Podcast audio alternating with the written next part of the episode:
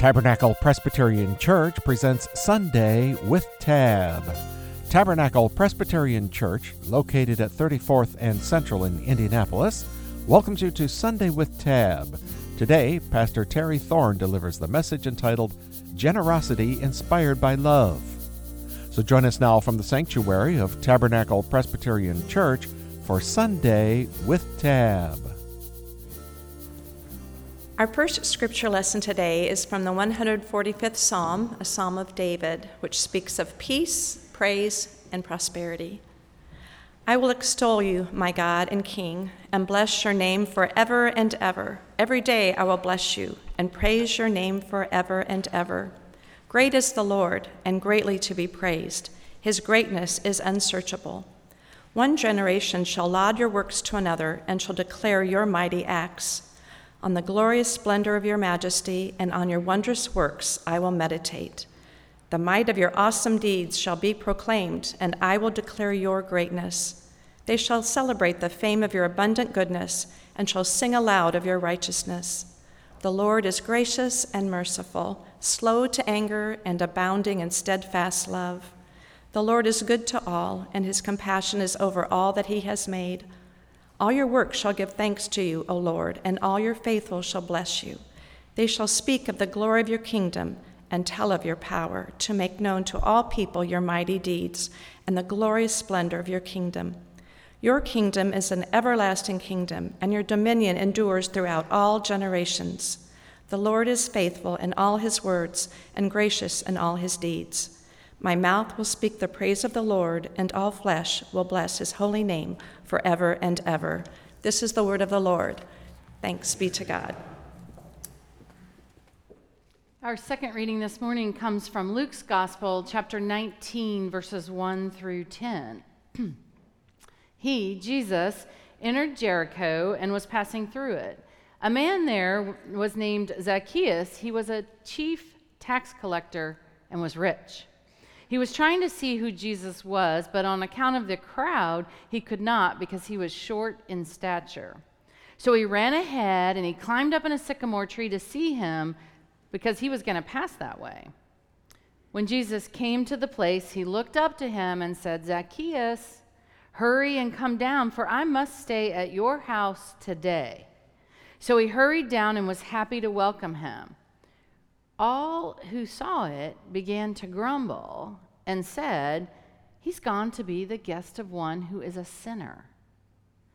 Zacchaeus stood there and said to the Lord, Look, half of my possessions, Lord, I will give to the poor. And if I've defrauded anyone of anything, I will pay them back four times as much.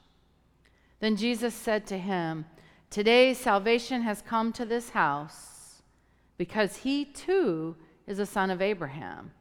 For the Son of Man came to seek out and to save the lost. Let us pray. Oh God, we give you thanks for your word and for the way you instruct us through your word. We are thankful that it comes to us fresh and anew every time we hear it. We pray today, as we hear it, that you would silence our voices and preconceived notions about what you have to say to us, and that you would open us to receive your love and your guidance and your peace. We ask this in the name of your Son, Jesus. Amen. So, if you attended Sunday school or VBS as a child, I know what you're thinking right now. Rather, I know what you're humming in your head. And what I'm thinking is that the only way we're going to be able to get this out of our mind is to go ahead and sing it. So, Matt and the choir are going to help us. And if you know the words, please sing along. And if you only partly remember them, please make up ones. And if this is new to you, just sit back and enjoy. Are we ready?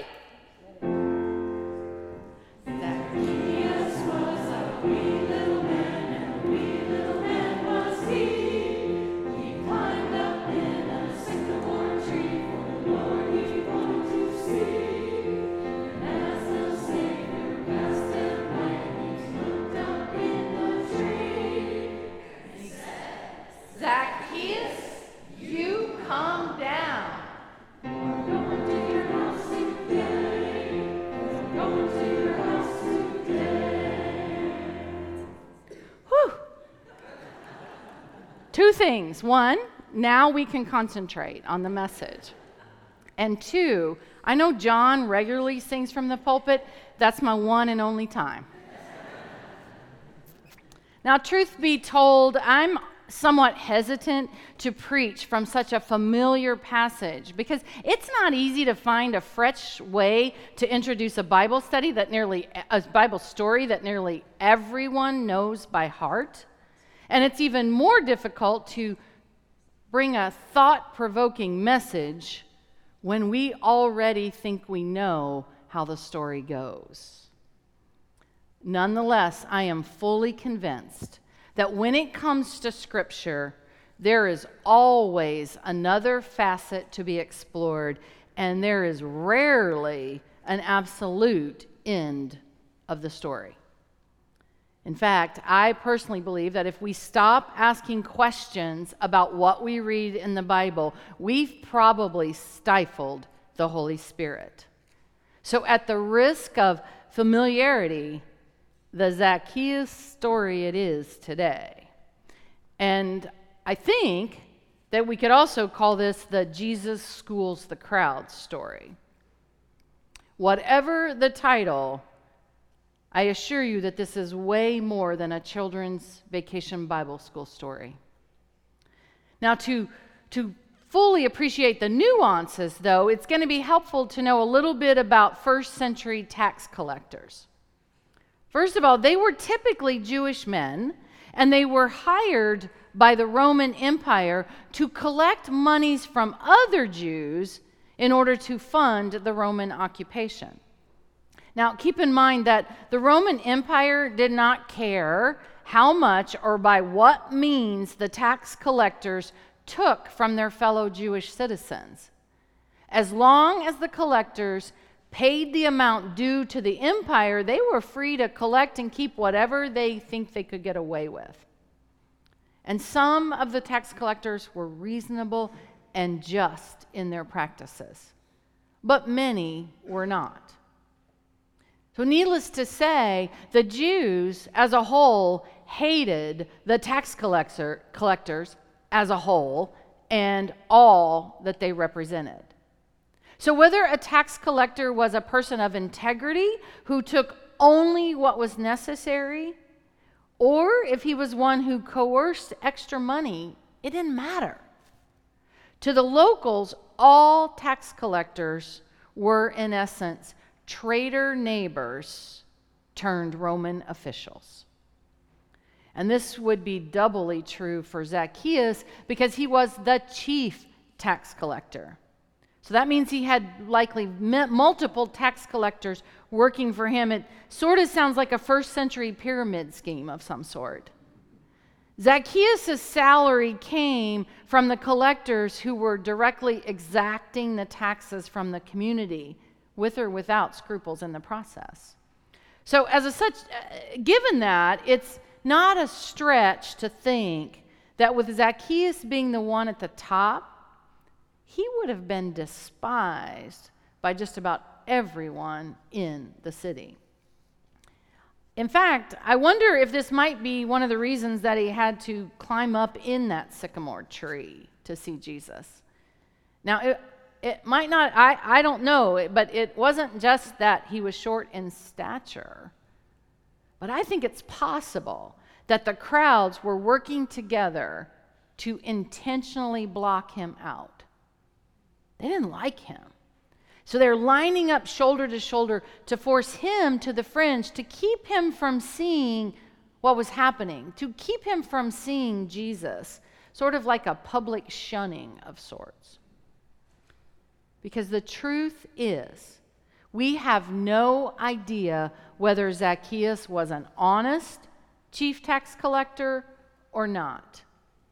The story does not tell us, and the original Greek leaves it ambivalent. We can, however, presume that he was very likely a lonely man few friends, if any at all. He was no longer considered a Jew in his community. Hated by most and feared by many, and deemed the sinner of all sinners. And, folks, none of this was related to Zacchaeus' character. It wasn't based on the person he was or was not, it was solely because of his occupation. Let me say that again. By the mere fact that Zacchaeus was a tax collector, he was categorized and subjected to prejudicial judgment based on external characteristics rather than on his internal character.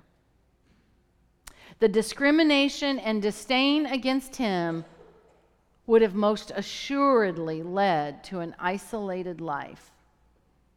Sad, if not even miserable, life. So it makes one wonder was desperation the reason Zacchaeus risked further humiliation by running through town and climbing up a tree? That's something rich and powerful people did not and still do not do. It was no secret, no secret among anybody that Jesus hung out with tax collectors on a regular basis.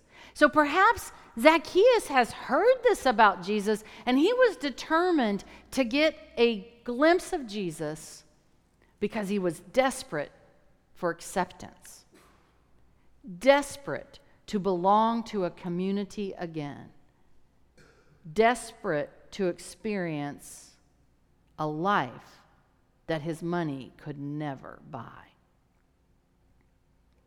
Friends, I'm telling you, if we walked out the doors of this building, we wouldn't have to go more than a couple of blocks to be face to face with a modern day Zacchaeus.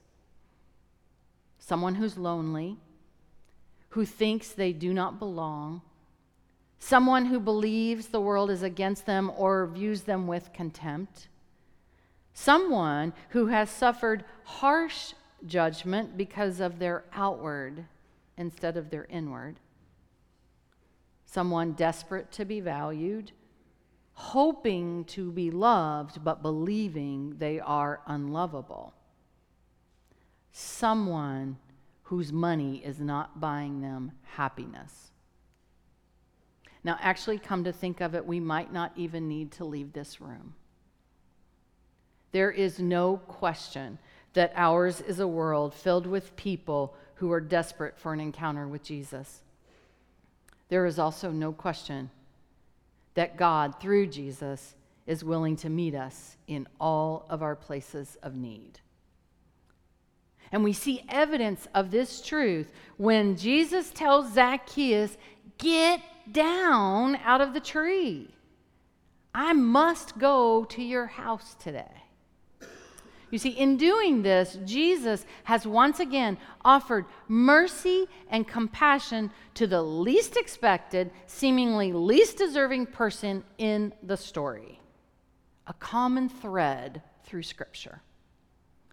So, by going to Zacchaeus' house, Jesus redeems him, much to the consternation and grumbling of the crowds. So, why is the crowd so appalled by Jesus' actions? I mean, by this stage of Jesus' ministry, if there is one thing people should know about him by now, is he's the guy who thinks it's perfectly okay to hang out with the down and out, even if they brought it on themselves. To be present with people who are miserable, even if they cause their own misery. And to be with people like Zacchaeus, whose actions don't meet with other people's approval. Jesus is the guy who thinks it is not only okay, but part of his role to hang out with those who are deemed as sinners. So one can't help but ask yourselves is this story about the transformation of Zacchaeus' heart, or is it about the crowd and they're hardened ones. Friends, Jesus loves, Jesus is the one who loves the unlovable in all of us. Jesus is the one who was born to reveal a God who wildly and generously offers love to the world, unconditional love, in the midst of misery, in moments of desperation, in our smallness and our loneliness, and yes, even and especially in our sinfulness. And that is what made the crowds grumble. This is why they disapprove. Because by reaching out to Zacchaeus and validating the despised man in front of all of his detractors, Jesus reveals a God of unfathomable generosity. Not a stingy God or one who plays favorites, not a God who can be bought with money or behavior not a God who fits anyone's notions or into anyone's box. Instead, Jesus reveals a radical, almost reckless God. The God who's like a manager paying a full day's wage for one hour of work. A God who's like a father welcoming his train wreck of a son home with a ring and a new suit and a backyard barbecue a God who's a sower who heedlessly herds seeds everywhere and anywhere in complete disregard for the soil quality. That's the God Jesus reveals. This is our God. And so the question that's always before us is how will we respond to this kind of unexpected God? Will we, like the crowd, grumble under our breath about God's choices to love even those whom we deem as despicable or undeserving or who have hurt us? Or will we respond to God's love generously and joyfully as Zacchaeus did? Without question, Zacchaeus' promise of justice for the poor and restitution for the oppressed was incredibly generous, far beyond anything required by law or custom.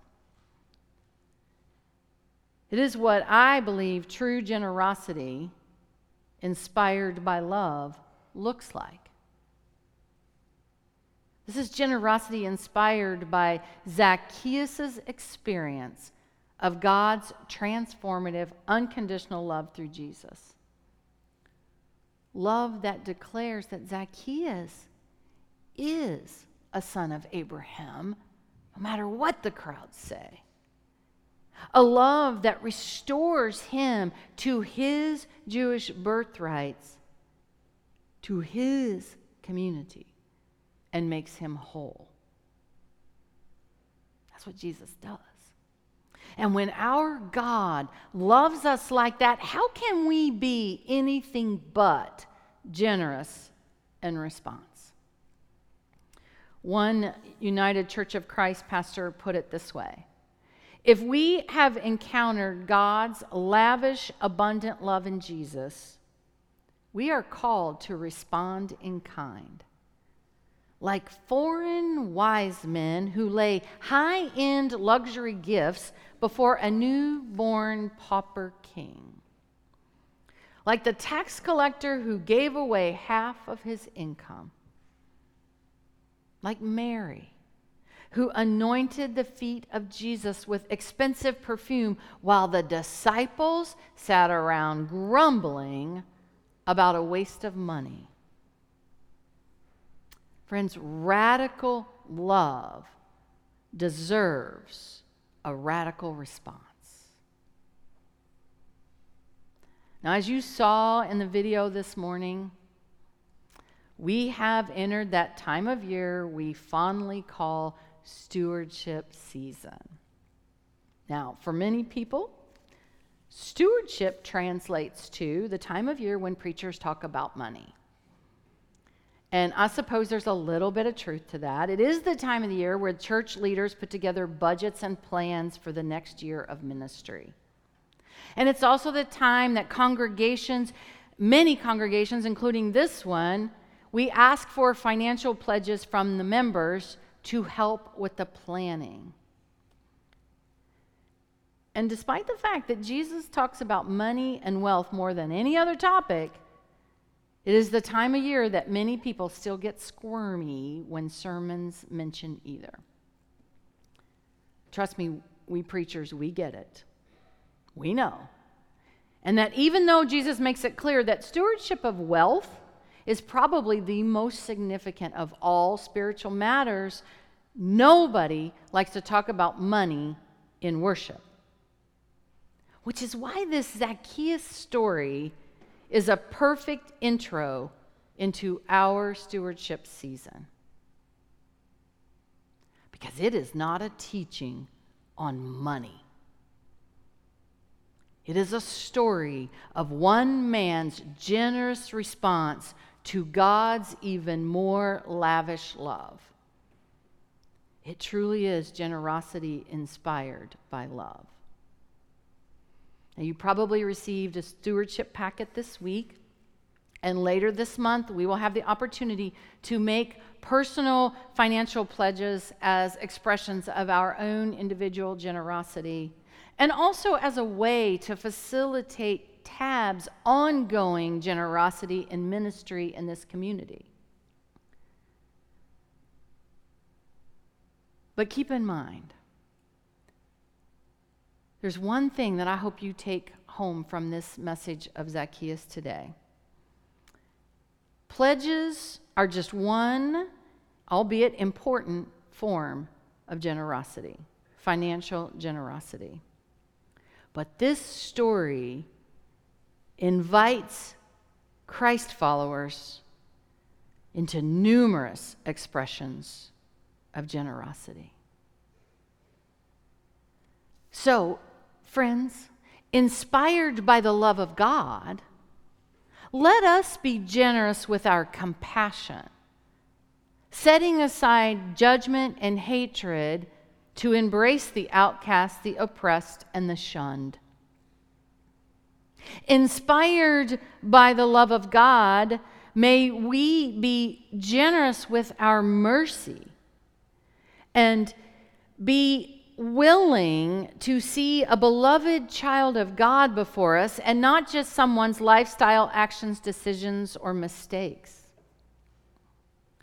Inspired by the love of God, may we become more generous with our time, giving people our undivided attention, offering fellowship and company the way Jesus did for Zacchaeus.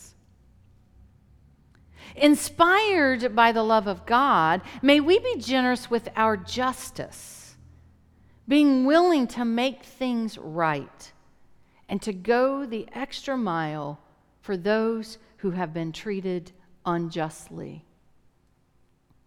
Inspired by the love of God, may we be generous with our witness being willing to invite others to come with us, to stand beside us, to share our space at the table as we seek Christ together. Inspired by the love of God, may we be generous with our love, willing to love the desperate, the miserable, the seemingly unlovable with the same love that has loved us when we were desperate, miserable, and seemingly unlovable. Friends, inspired by the love of God, let us be generous with our joy and with all our blessings, willing to offer them back to His service in abundance as we thank God for giving them to us in the first place. Praise be to God. Let us pray. God, we give you thanks that you are beyond our wildest imagination, that you are generous to what some would call a fault, that you love us unconditionally, always, and fully.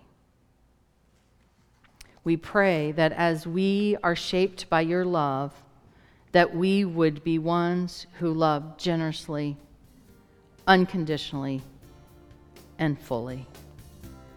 We ask this in the name of your Son, Jesus. You're listening to Sunday with Tab, a production of Tabernacle Presbyterian Church in Indianapolis. We hope you have found inspiration and comfort in today's program. There are many ways to enjoy today's message again. Subscribe to the Tab Podcast on your favorite podcast app, or go to tabpres.org, tap on the graphic marked Sermons, and select the sermon you wish to hear. While there, you can also view the entire worship service. We invite you to join us for worship this morning at Tabernacle Presbyterian Church. We're located at the corner of 34th Street and Central Avenue in Indianapolis. At 8 a.m., we have a communion service in the chapel. And at 10 o'clock, a beautiful worship service in the sanctuary. The 10 o'clock service is also live streamed on our YouTube channel, Tab Indy. For all information on the services and streaming, go to tabpres.org. That's T A B P R E S dot O R G. Thanks for listening, and join us next week at the same time for Sunday with Tab.